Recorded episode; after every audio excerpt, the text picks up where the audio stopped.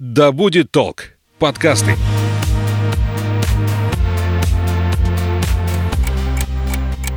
Ты смотри, умный какой. Вот будут у тебя свои дети, я на тебя посмотрю. Потому что я так сказала. Мы такими не были. Ну, мам, не Ты мамкой. что, хочешь жить в свое удовольствие?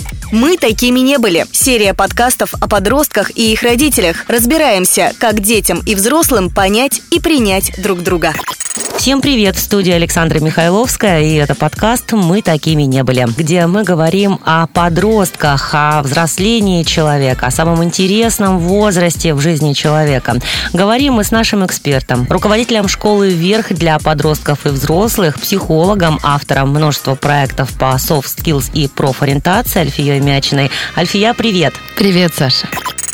Сегодня мы будем говорить о конфликтах. Что это такое, когда конфликты возникают, а какие плюсы есть у ссор, недопонимания, противостояний и какую роль играют конфликты именно в подростковом возрасте. Альфия, сначала мы давай разберемся вообще в понятии конфликт. Что это такое? Слушай, ты знаешь, я вот этот вопрос, который ты мне задаешь, обычно предлагаю на него порассуждать клиентам, то есть или подросткам, или родителям, или семье, которая пришла на встречу. Что же такое конфликт? Но сейчас я тебя порассуждать просить не буду, сама порассуждаю. Конфликт — это столкновение интересов. То есть если очень коротко сказать, это есть моя территория, твоя территория, там есть интересы, мои ресурсы, и твоя территория, твои интересы, твои ресурсы. И вот когда они сталкиваются, когда наши мнения по какому-то поводу или наши желания на одну и ту же вещь совпадают, и мы чего-то делим, да, тогда случается конфликт. Кто в нем победит, вот это большой вопрос. Мы можем победить обе, можем обе проиграть, а можем обе по чуть-чуть выиграть. Это явление негативное? Это явление естественное. То есть если мы наденем очки концепции, что это плохо, ужас, кошмар, агрессия, смерть и так далее, мы будем рассматривать конфликт как что-то негативное, будем стараться его избегать. Если мы наденем контекстные очки, что это классно, это поможет нам там преодолеть, сблизиться, выиграть, потому что в классном конфликте могут выиграть оба, то тогда мы будем хотеть конфликтов, мы будем их ждать, мы будем им радоваться. Вот, я бы не стала негативную или позитивную привязывать сюда оценку, а это какая-то естественная очень штука для нас. Без конфликтов мы не можем, мы такие существа. Поэтому воспринимать их э, лучше всего, на мой взгляд, как естественное явление, как дождь идет. Хорошо это или плохо? Вот так же и конфликты. Они случаются, они должны случаться, я бы даже так сказала. Если конфликтов в отношениях нет, если в группе нет конфликта, в классе нет конфликта, это говорит о том, что все, скорее всего, находятся в таком замершем, напряженном состоянии, где не могут позволить э, себе расслабиться, быть искренними. Если мы расслабляемся, если мы чувствуем себя комфортно, мы так или иначе, рано или поздно, мы обязательно столкнемся просто потому, что мы все разные. Хочешь узнать человека, вступи с ним в конфликт, да? Да, да, да. Это про психологов есть. Как ты поймешь, что этот психолог твой, ты захочешь его убить? Скажи, пожалуйста, конфликт в подростковой среде, он же имеет какие-то особенности? Это совсем не то, что в детском саду, и совсем не то, что во взрослом возрасте. Да, подростковые конфликты, как правило, с перекрученной эмоциональностью и с меньшей включенностью осознанности в конфликт. Подростки в основном находятся в такой стадии, когда они еще по-взрослому и конструктивно решать вопросы не умеют, они не научились этому, например, в школе или в семье, а эмоций очень много. И любое посягательство на их территорию, а их границы сейчас очень чувствительны, оно вызывает бурю эмоций, вот то, что мы называем аффектом. Его эмоции залило, мозгов там практически нет, то есть рациональная часть вообще отдыхает, и это превращается в какую-то одностороннюю такую агонию, истерику, панику, что там меня сейчас нарушают. И- Ну, ты сейчас говоришь о столкновении а, подростка и более взрослого человека, или это подростковой среде со сверстниками такое происходит? сверстниками тоже. Эмоция может залить не только вот агрессивной, яркой, да, например, гневом, а может залить страхом или сомнением, или с- смущением. То есть при конфликтах на равных там тоже очень много эмоций, и они не всегда позволяют вообще увидеть немножко со стороны ситуацию, увидеть другого, увидеть его интерес. В этом, на мой взгляд, ключевая сложность. Плюс еще такой момент, подростки очень тяжело осознают свои эмоции. То есть вот этот самый эмоциональный интеллект, который мы развиваем, приобретаем, ну, будучи уже в более зрелом возрасте, в подростковом возрасте он только зарождается. И вот этот навык определить, что я испугался, или что я разозлился, или что я смутился, вот этот навык, он только начинает формироваться, и поэтому конфликты происходят болезненно и очень тяжело в подростковом возрасте. Ты сказала о том, что кроют эмоции. В таком случае решить конфликт и выйти на какое-то какое-то конструктивное решение в принципе возможно? Однозначно То есть, возможно. оно же решается как-то все Да, равно? да, да. За счет чего? Современные подростки, они гораздо больше эмоционально развиты, чем подростки там 10-15 лет назад. То есть вот эти ребята, они быстрее проходят вот этот путь от эффекта до осознавания. Вспыхнуло, оно там пик пережило и немножко снизилось, и в этот момент есть возможность у подростка да, включить рациональную часть, включить мотивы, включить эмпатию к другому человеку и все-таки ну, вот, перейти на диалог. Потому что иначе, да, если эмоциональный интеллект не развит, ребенок не понимает, что с ним происходит, он пугается своих сильных эмоций и закрывается, либо просто бьет. Ты сказала, что нет навыка решения конфликтов, то есть возможность решать конфликты – это прежде всего какой-то опыт. Абсолютно Какой? точно. Давай я скажу о том негативном опыте, который есть в огромном количестве большинства подростков. В принципе, в нашей среде, в большинстве случаев, в большинстве, не везде, конфликты решаются подавлением. Я начальник, ты дурак, твоя хата с краю, поэтому делай, как мы говорим. А вот разбора территорий, разбора интересов не происходит. То есть мы не проговариваем с детьми, что произошло, кто что испытал, кто на что претендует, и как нам сделать, чтобы всем э, досталось то, что они хотят, или равнозначная замена. И поэтому у детей, да, у подростков ощущение, что конфликт — это что-то неприятное, у меня что-то отберут, отожмут, лишат и так далее. И вот этот опыт, он не позволяет легко и радостно входить в конфликт. Уметь конструктивно вести себя в конфликте с собой и с другим человеком — это однозначно навык. Мы с ним не рождаемся. То есть мы, сидя в песочнице, когда кто-нибудь нашу пасочку разрушил, мы берем лопату и бьем промеж глаз. Первая реакция, она такая животная, агрессивная, ты испортил мою территорию, умри. И только потом мы приобретаем социальные такие классные навыки, мы можем аккуратно попросить, мы можем оградить куличик свой от неприятеля, мы можем поделиться, мы можем сказать, давай я тебе это, а ты мне это. Или вообще делать что-то вместе. Этому должны научить родители, педагоги, те, кто этим навыком, по идее, должен обладать. Поэтому в подростковой среде сейчас очень ценятся те взрослые, которые могут объяснить подростку, что с ним происходит. Но здесь возникает такой вопрос. Например, в семье ты начинаешь выяснять, мне как-то видится нотация какая-то. Как это, какая, какая форма должна быть, чтобы человека научить вот разговаривать? Мгм. Классно ты сказала про нотацию. В нотации у нас не равные отношения, а иерархические. То есть, если ты читаешь мне нотацию, это значит, что твоя позиция старше, умнее, а я глупенькая, чего-то не знаю. Я мать. Вот. Когда речь идет о чувствах и о тонких эмоциональных переживаниях, позиция э, сверху не работает. То есть человек от нее будет защищаться. Работает позиция на равных. Ты как бы говоришь, слушай, мне кажется, ты сейчас разозлился. И это не нотация, это такой аккуратный вопрос. И если он совпадет, если ты угадаешь эмоцию своего ребенка, ему тут же станет легче. Он сам признает это переживание, он подумает, фух, я разозлился. И эмоция протечет. То есть она просто очень быстро испарится. Дальше мама, которая, у которой самой высокий интеллект эмоциональный, она скажет, потому что там, например, ты не хочешь собирать сейчас игрушки. Ты хотел смотреть мультики, а тебе сказано собирать игрушки, поэтому ты разозлился. И тогда ребенку становится понятно, откуда эта эмоция взялась, да, почему она произошла. Не просто все, все дураки, мама злая и так далее, а он простроит вот эту как раз э, причинно-следственную связь. И потом... Противоположное что будет в данном случае? Собери игрушки, я так сказала? Да, хуже еще может быть. Ты как смеешь вообще так с матерью разговаривать? Ты должен быстро делать такой завуалированный или прямой запрет на чувство. Родители очень часто сами не принимают внутренние свои переживания, отражают это на детях, то есть они не разрешают ему на себя злиться. А вообще-то он имеет право испытывать любые переживания, он имеет право разозлиться, если он сейчас вынужден делать не то, что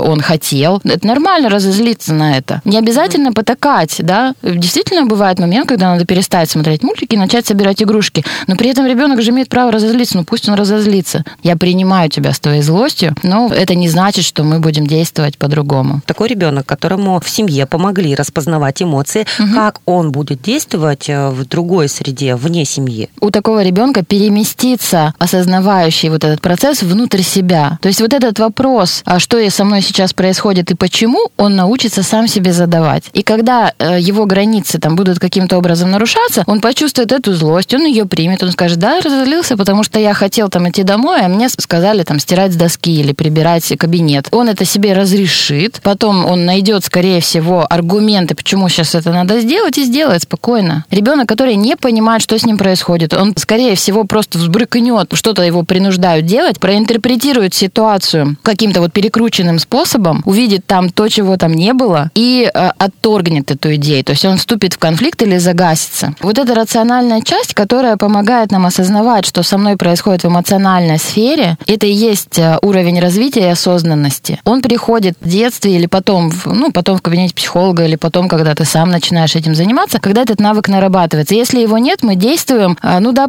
по-животному. Не понравилось? Э, получай. Паузы, которые отличают интеллигентных, там, осознанных людей от всех остальных, вот этой паузы не происходит. Стимул и реакция. Между стимулом и реакцией есть вот этот промежуточек. У кого-то его практически нет, а у кого-то он очень большой. Когда человек говорит, э, сейчас подожди, я пока не могу там э, принять решение, мне нужно немножко времени. Человек понимает, что его захлестнуло, что он сейчас там не может быстро подобрать какой-то хороший конструктивный вариант для обоих, он берет паузу и разбирается с этим. Либо этот навык уже наработан, ты быстренько понимаешь, что, что там мои границы нарушены, понимаешь свой мотив, понимаешь другого и предлагаешь какое-то очень классное решение, которое будет классно всем. Ну да, и возвращаемся к формулировке, что это естественный процесс. Да, очень естественно. А, способность решать конфликты – это уровень развития личности. Да, это наше человеческое, э, наш человеческий дар. Очень глупо им не пользоваться в 22 году.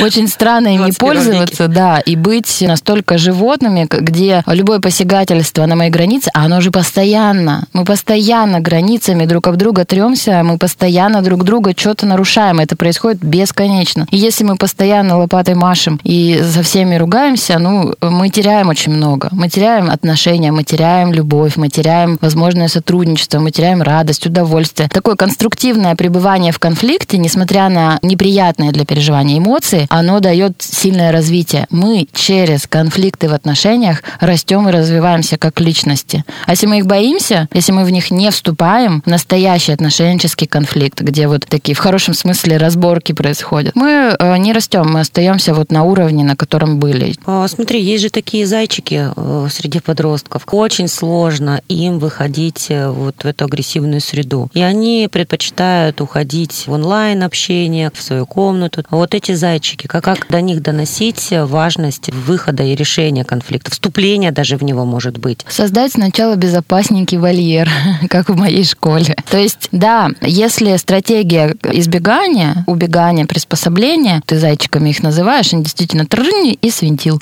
Вот, меня здесь нет. То там очень много страха и очень мало агрессии. То есть они вот всю энергию агрессии направляют на то, чтобы быстренько свалить отсюда из этой опасной среды. Поэтому, создав вокруг них безопасность разными способами, хорошими правилами, добрым отношением, стабильностью, предсказуемостью, мы можем чуть-чуть снизить вот этот стресс для них, то, что их пугает, и они достаточно быстро отогреваются и выходят на разговор. Выходят, то есть, то есть это да, не такая да. особенность личности, с которой он родился, Нет. особенность нервной системы. Нет. Я не скажу сейчас за всех, то есть если мы говорим о здоровых людях, то у нас у всех есть вот эти три стратегии, ну, они две на самом деле, бей или беги. А в беги еще входит замри. Это наша естественная штука. Просто у кого-то чуть больше бей, а у кого-то чуть больше беги. Или там сильно больше. Но сказать о том, что это навсегда это не изменится, абсолютно точно нет. Это навык. И в подходящей среде, рядом с подходящими людьми, абсолютно точно, ну вот я гарантирую, что любой здоровый ребенок способен обучиться коммуникации, конфликтам, переговорам. Зайчики даже быстрее выходят на эмпатию. Видеть, что ну, никто не замахивается метлой на тебя. То есть быстрее можно прийти в адекватность. А развитие онлайн-общения, там происходят своего рода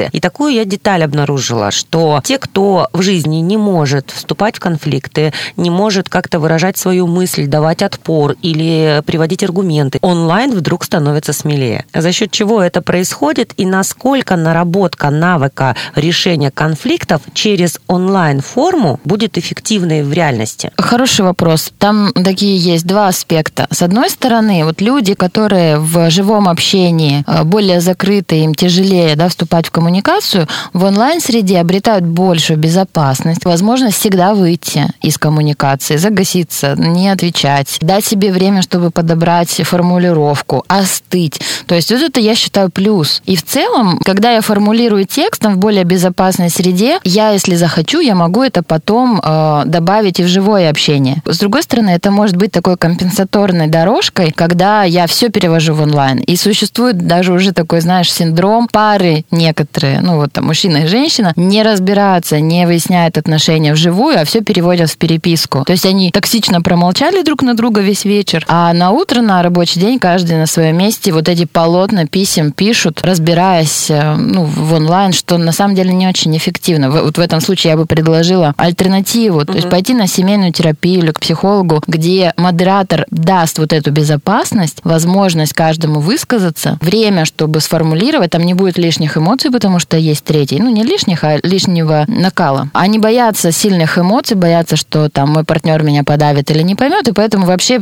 переводят это все на онлайн, это так себе компромисс. Ну, получается, для подростков-то, для современных подростков, э, эта форма, она естественная. Она для них сейчас естественная, да. А, они очень теряются в живом общении, им очень тяжело в конфликте присутствовать в живом, навыка совсем нет. В школе этому не учат, ну вот как со сверстниками, да, разбираться, как э, себя отстоять, им очень тяжело это сделать. Общение потом в онлайн, оно немножко другое. Это тоже канал связи, у него свои законы, у него свои особенности, но это не живое общение. И можно перенести какие-то умения, но надо учиться заново. Уметь свои эмоции анализировать, э, уметь видеть партнера, уметь подбирать слова правильные. Это очень тяжело. Ну, ты знаешь, а почему-то еще вот когда онлайн в негативном ключе, оно имеет очень серьезное воздействие. Подростки начинают там в чатике в своем что-то выяснять, и на кого-то начинают наезжать именно в письменной форме. И это имеет свою силу. Очень сильную силу. Вот как раз вот этот момент, когда я в изоляции сейчас, мы говорили об этом, что это классно может быть для человека, который переписывается, ссорится онлайн, потому что он в безопасности, он в домике. Но когда вот этот же домик может стать такой камерой, если на меня нападают, ну вот каким-то особенным образом, а я ничего не могу сделать. Например, напали и ушли из сети, и я не знаю, что они там делают. И там мой воспаленный мозг начинает придумывать какой-то ужас, какие-то заговоры против меня, может, они реально вообще-то существуют. И тогда вот находясь вот в этой псевдобезопасности, я на самом деле испытываю ужасающую тревогу, панику. Если бы я был с ним вживую, я бы видел его лицо, его эмоции, я бы видела его агрессию. И вот тогда получается, что вот этот домик превращается вот в камеру, где я очень изолированно себя чувствую, ничего не могу сделать, никаких рычагов влияния у меня нет, мне не отвечают. Или там последняя фраза была какая-то очень жесткая, сижу и боюсь один. В конфликте, ну вот когда мы разговариваем, когда мы ссоримся, чего-то делим, очень важно понимать эмоцию другого человека. Когда в живом общении мы ее видим по лицу, мы ее чувствуем, и даже в очень таком интенсивном конфликте, когда все друг на друга орут, там оскорбляют, все равно можно увидеть другого человека, увидеть боль в его, в его глазах, увидеть, что у него там слезки подступают. То есть можно ему даже посочувствовать, несмотря на то, что он сейчас твой враг. В переписке ты все равно, как бы там красочно человек не писал, ты все равно прочитаешь это своей интонацией, а не его. И смайлики, и объяснения не помогут. А в конфликте ты можешь быть вот как зашоренная лошадь, а, думать, что он сейчас хочет у меня чего-то отжать, на меня нападают, и ты все его тексты будешь воспринимать сквозь фильтр своей интерпретации. И это дополнительный вообще фактор не за нас. Если ты хотел увидеть, что тебя не любят, ты увидишь это в каждой фразе. Так работает э, наше восприятие. А в живом общении этого меньше. Хотя тоже, мы тоже интерпретируем друг за друга. Там, ага, молчишь, всякую фигню про меня думаешь.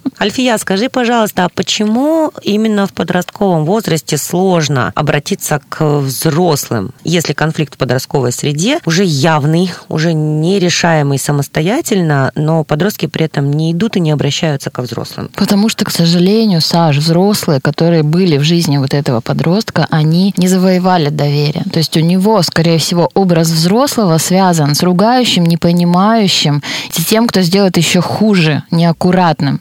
Правда, и как наши взрослые решают детские конфликты, это вот без слез не взглянешь. Я вот. о другом еще, смотри. Угу. А есть такая штука, когда я не буду стучать. Ну да, да. Откуда они это понимают? То есть одно дело, когда человек получает негативный ты поняла, опыт, о чем ты говоришь. не доверяя взрослому, угу. а другое дело, когда я интуитивно сам. ты понимаешь, что в этой стае жаловаться плохо, тебя загнобят. Вот именно, загнобят. Но загнобят свои, не взрослые. Да, здесь смотри, какая история. Сложно какой-то универсальный ответ на это дать. Почему я не обращаюсь к взрослому, да? Давай разные варианты посмотрим. Давай. Я не верю им, да, я не верю, что они мне помогут, они сделают еще только хуже, то есть к ним обращаться опасно. Второй момент. Я не верю в их силу. Не понимаю, чем они мне могут помочь. То есть какие-то бесполезные люди. То есть у меня нету опыта, когда человек взрослый вкладывался в меня, и мне это помогло. То есть я не доверяю да, не, не доверяю не в смысле, что он расскажет, он бессильный для меня, он не сможет решить эту проблему. Третье, стыдно обращаться, если я, уже взрослый, ну, типа, заявила о том, что я самостоятельный.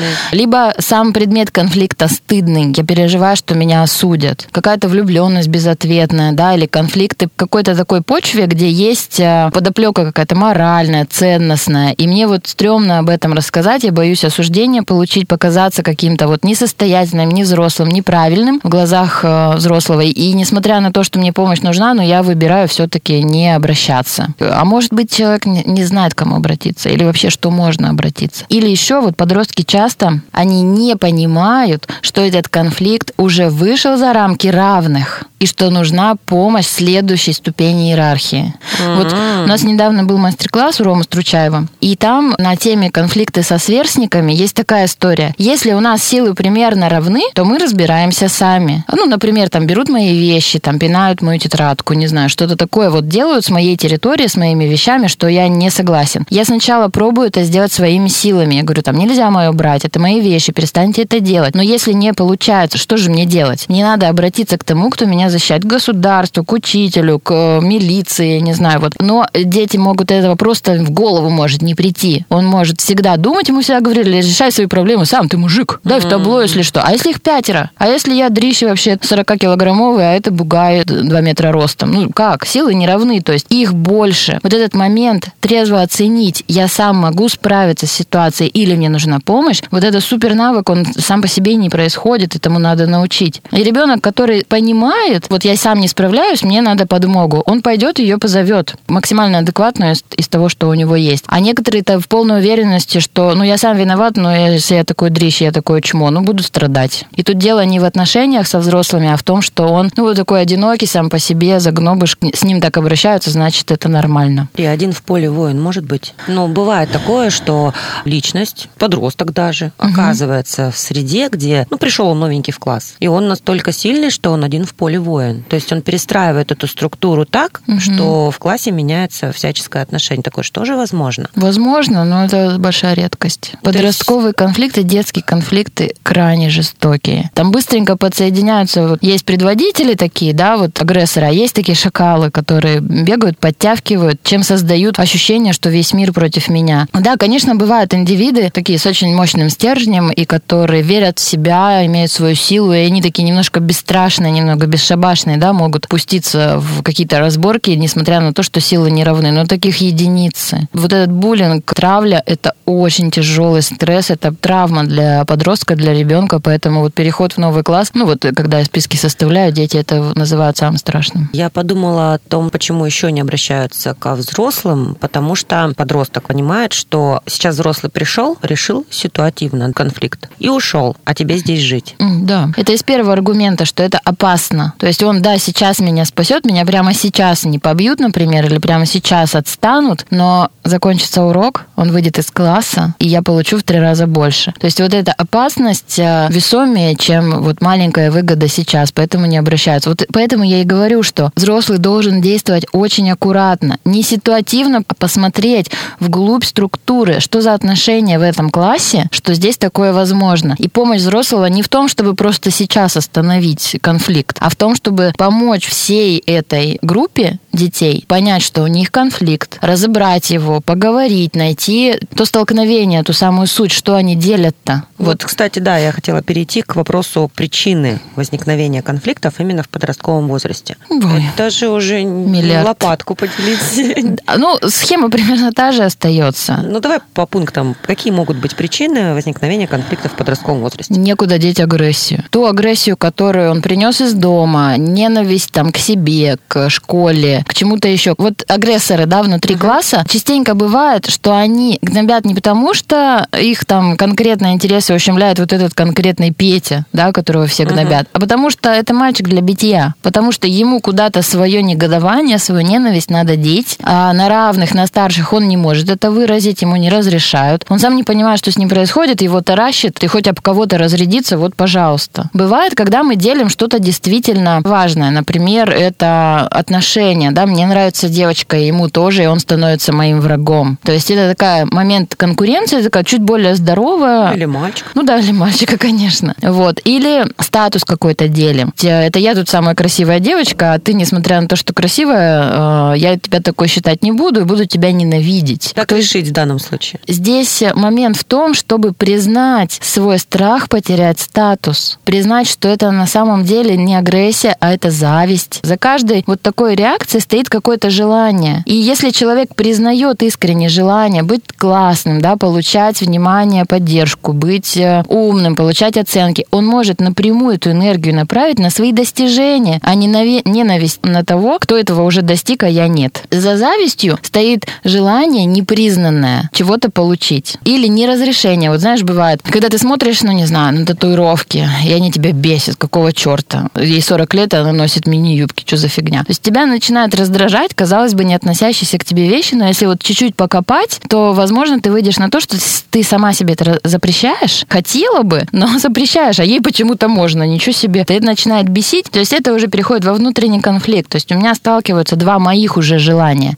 С одной стороны, соответствовать какому-то списочку, какая я должна быть, а с другой стороны, непринятые желания, что я хочу этого, хочу этого, хочу внимания, хочу яркости, хочу экспериментов. И они внутри сталкиваются и выражаются вот такой завистью к другим. Еще какие причины могут быть? Деление власти, например, да. Когда мы э, делаем что-то вместе, и я хочу, чтобы решение было принято мое. Агрессия может залить глаза, и я могу не видеть, что другой человек предлагает класснее решение, просто чтобы было мое, я так сказал, потому что я главный, и все. Да, запросто конфликт. И тот, кто поднял бучу против лидера, э, формального или неформального, может огрести. Вот. И здесь, если нет навыка нормальных переговоров, если нет фокусировки на цели, вот что нам важнее, чтобы твое решение сейчас было принято, или чтобы это решение, наш проект привело к победе. И это тоже бывает тяжело э, самим ребятам понять, но если рядом есть взрослый, да, который этот вопрос в правильной форме, в правильное время задаст, они сами до него дойдут. У нас э, несколько лет назад мы там в школе вверх полностью отменили все, что оценивается. То есть раньше, например, какой-нибудь визит, КВН, театр, давались места. Было жюри или зрительское голосование, где э, выступающим давали места, ну и вообще соревновательные моменты были. И в какой-то год мы полностью отменили вообще любые оценки. И я помню, что первые годы дети говорили, так а смысл нам вообще что-то делать, если места давать не будут? И мы с педагогами тогда увидели вот этот ужас, что у них никакой другой мотивации нету, у них нет мотивации удовольствия, творчества, кайфа, порадовать, создать что-то красивое, ее просто нет по умолчанию. И вот так потихоньку мы годами взращиваем другую вообще мотивацию что-то делать. Давай все-таки о пользе конфликтов э, поговорим чуть-чуть подробнее. Когда он со знаком плюс в итоге оказывается, по каким признакам можно это понять? Знаешь, есть такая классная схема. Представь такую диаграмму. На одной оси это мои интересы, на другой оси твои интересы. И есть пять точек. Либо мы обе потеряли, ну, не вступили в конфликт, не разрешили конфликт, допустим, лишились вот наших с тобой отношений. Или я все загребастала, все было по-моему. Или ты все загребастала, все стало по-твоему. Или мы обе по чуть-чуть, это называется компромисс, почему-то все думают, что угу. это лучший выход. Нифига. А есть сотрудничество, вин-вин, когда и твои интересы по максимуму, и мои. Вот это высший пилотаж. И когда нам удалось договориться так, что все стороны искренне согласны, не под давлением, а согласны, вот это супер. Но я бы сказала, что любой конфликт с любым исходом, если это вот не травматизация, он в целом нас сильно развивает. Не может жизнь состоять там из розовых пони, единорогов и так далее, когда только счастье и радость. Тяжело переживаемые эмоции, там грусть, разочарование, может быть, сожаление, может быть, злость после конфликта, когда ты не получил, что хотел. Это тоже э, опыт, который нас делает сильнее. В следующий раз мы будем меньше бояться, потому что мы же уже пережили. Поэтому любой конфликт, если он не разрушает, не, не через колено, не переламывает человека, вот какой-то стержень его не рушит, внутренне любой конфликт это рост всегда. Как подростку понять, что в этот конфликт стоит вступить, а в этот не стоит? То есть с агрессором это же достаточно глупо понимать, а, ты к этому понимать, ведешь? да, что человек вот он агрессивный вообще просто вот со всеми. И ты такой раз и лезешь с ним все равно в конфликт, начинаешь пытаться что-то ему там объяснить угу. и пытаться с ним найти какое-то взаимодействие в одностороннем порядке. Это же ну, провально. Думать головой, с кем-то посоветоваться. То есть нужно немножко просчитать, да, возможные риски. Посмотреть, что это за человек. Э, есть как ли... он себя проявил. Да, как он уже себя проявил, как чувствуют себя те, кто был когда-то на моем месте, если у меня эта информация есть. Первая задача должна быть э, про собственную, ну, хоть какую-то безопасность, что ко мне не проявят насилие, да, меня это не разрушит, я смогу вырулить. И очень часто бывает, что с агрессорами, ну, действительно не стоит вступать в конфликт вообще, ну, потому что это бесполезно, это а, еще и вредно может быть для тебя, для твоего твоего здоровья, для твоего самочувствия. И иногда проще промолчать. Я просто немножко увернусь, человек под э, силой своего, своего импульса сам разрушится. Ну, Допустим, подросток понял, что вот здесь я вступать в конфликт не хочу, потому-то, потому-то и потому-то. Не из страха, а просто вот я вижу, что сейчас ни время, ни место и смысла нет. Как так аккуратно выйти, даже когда тебя провоцируют, с минимальными для себя потерями, чтобы не стать изгоем, чтобы не стать э, зазнайкой, ботаном. И рыбку съесть, да? И, м, очень сложный вопрос, надо ситуацию.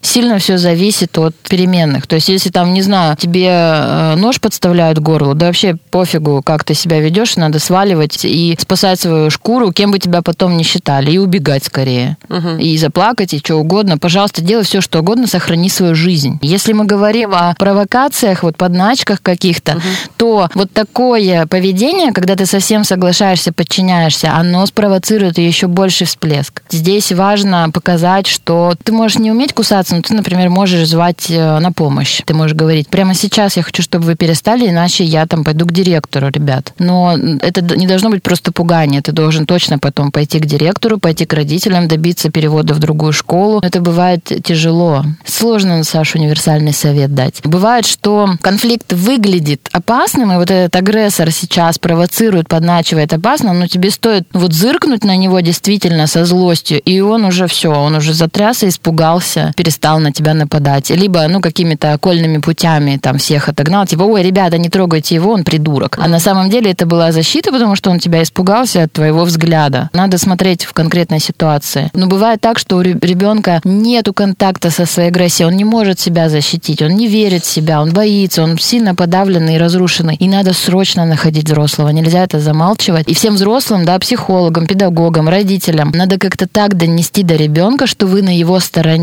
чтобы в такой ситуации он пришел к вам. А, В детской среде нельзя оставлять э, конфликт, ну вот когда он переходит некоторую грань уже, на то, чтобы разбирались дети сами, это невозможно. Поэтому папы, которые говорят, они мужики сами разберутся, сын пусть там переживет, э, зато потом целее будет. А если нет? Мне не хочется сейчас пугать э, суицидами, селф-хармом и чем-то еще. Куда одевается, да, вот эта боль, которую ребенок сам не мог вывести из-за буллинга. Мы взрослые, ответственные за ребят. И нам всегда нужно держать ушки на макушке и всегда быть готовыми вступить туда и помочь. Они сами пока не могут, им нечем разобраться. Как вести себя в конфликте? Мгм. А, Первое, да, это я замечаю, что с, с моим состоянием что-то не так. Какой-то дискомфорт мне не нравится. Это либо агрессия, либо страх, либо раздражение. Вот это первое. А Второе, я связываю это с тем, что происходит снаружи. То есть, что такое произошло, что я вот это испытал. Какое-то воздействие, оно либо напрямую нарушает границы, либо является триггером, крючочком, который зацепляет какие-то воспоминания. Ну, например, человек там на тебя посмотрел э, молча, без улыбки, а тебе показалось, что он про тебя плохо подумал. Это триггер. Вот этот взгляд, это будет триггер. Потому что, когда мама, например, злилась, она просто сухо смотрела, молча, холодно. И ты знал, что она на тебя злится, и тебе было нехорошо. И теперь все люди, которые на тебя смотрят без улыбки, они кажется, что тебя осуждают и отвергают. После этого а, ты переходишь в разговор. То есть ты говоришь, слушай, ты вот так вот себя ведешь, и я вот так реагирую, а я бы хотел вот так. Давай попробуем, или там перестань это делать. Давай поговорим, что не так. То есть вот этот выход на коммуникацию, он должен происходить после первых двух шагов. Потому что если это не произошло, то, скорее всего, будет импульсивная реакция, когда я либо убегаю и пугаюсь, как зайчишка, да, либо как лев начинаю нападать, просто потому что вот возникла а, эмоция, я о ней не подумал. И если получается, не всегда это получается, не только себя защитить, то есть отогнать неприятеля от своих границ, а еще и создать вместе что-то общее, построенное на общих интересах, это супер.